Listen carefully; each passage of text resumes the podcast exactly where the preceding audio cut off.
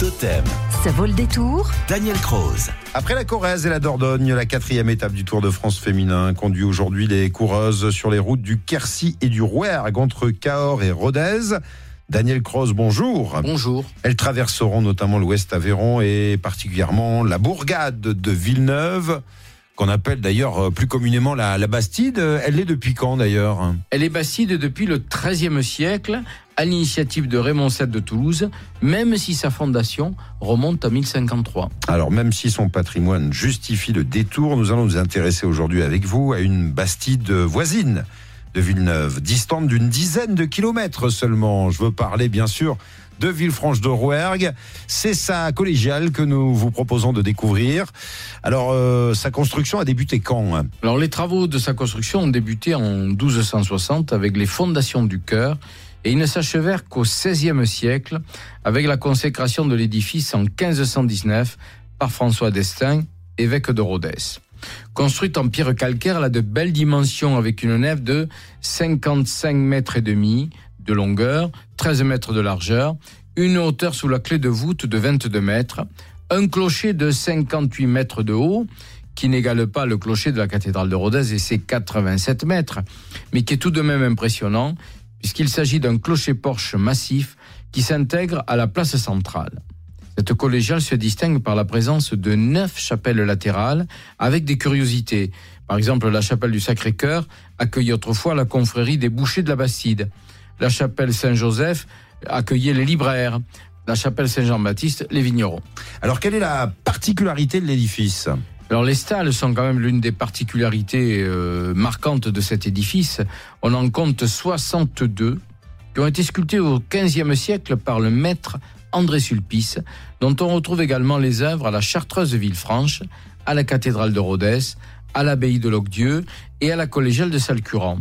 Ces miséricordes, c'est l'appellation que leur donnent les spécialistes, reprennent des scènes de la vie quotidienne avec des visages et des portraits ainsi que les thématiques du bestiaire fantastique avec des animaux et des monstres farceurs.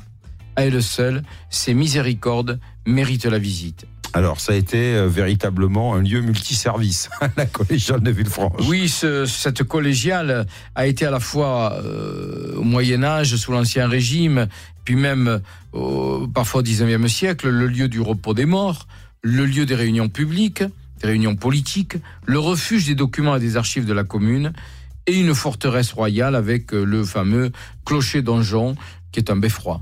Alors, Jean-Louis de Toulon-Jacques vous interroge justement autour de l'histoire de la collégiale.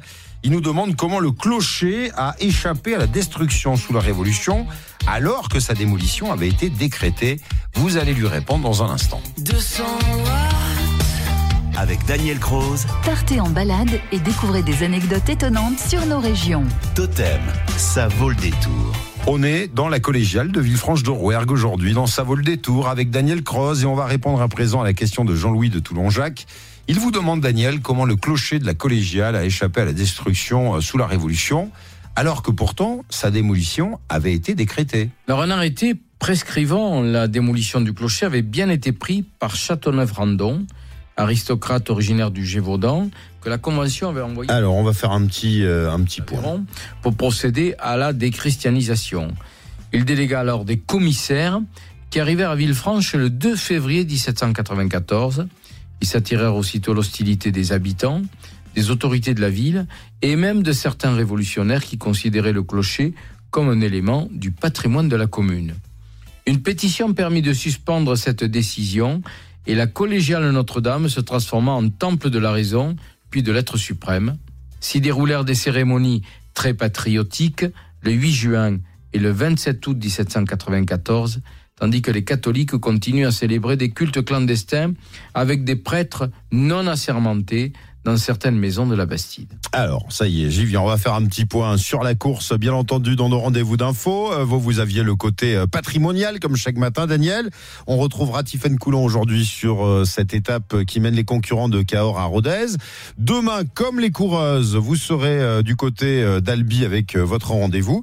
Et puis, je signale aussi, parce que vous êtes un homme qui arrivait à vous multiplier, à vous dédoubler, que vous dédicacerez votre dernier roman, Les Maître son Dieu dans le département de la Lozère demain. Rendez-vous euh, à Saint-Chély-d'Apcher pour vous retrouver Daniel euh, du côté de la librairie Le Rouge et le Noir. Voilà, tout est dit. On se dit à demain et dans un instant on va jouer ensemble juste après Michael.